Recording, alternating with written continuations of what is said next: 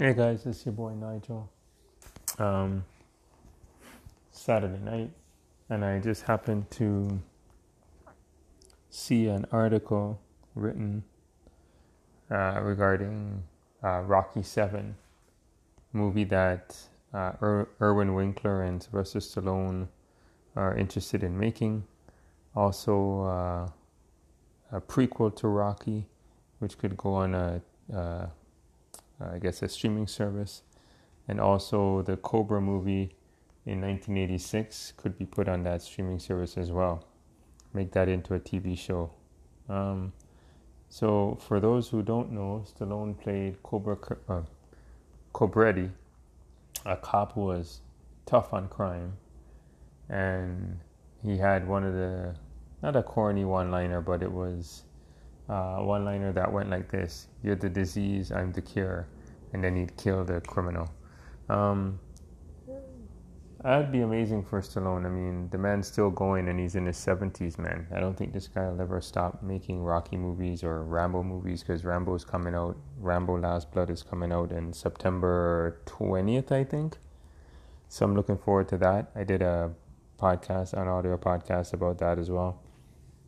Um, that being said, uh, you know, this is awesome news because, I mean, look what he did with the Creed franchise. He made two Creed movies with Michael B. Jordan, which was awesome. And uh, they're really well written. And really, really well acted by Tessa Thompson, Michael B. Jordan, and of course, uh, Sylvester Stallone, played Rocky in both movies, Creed and Creed 2 so um, yeah, man, I'm I'm excited about this. Uh, it basically, I think Stallone wants to do it as uh, a movie where a young man gets stuck in America who is visiting his sister, and he can't go back home. So he takes him under his wing and gives him a home and helps him out, and I guess an adventure begins. um, so that would be awesome. I think it's relative relevant today I guess because as far as his opinion um, is that immigration is a big issue right now in America, and who can stay, who can go, or who should go and who can stay.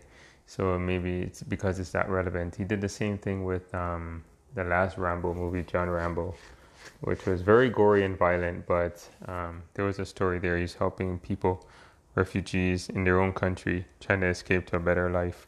So, excuse me. So I'm very happy to. This is great news for any Rocky fans, any Stallone fans. Um, you know, a Rocky prequel on a t uh, on a on a streaming service. Uh, definitely um, the Cobra TV show from the '86 uh, decade of the '80s could be a TV show now.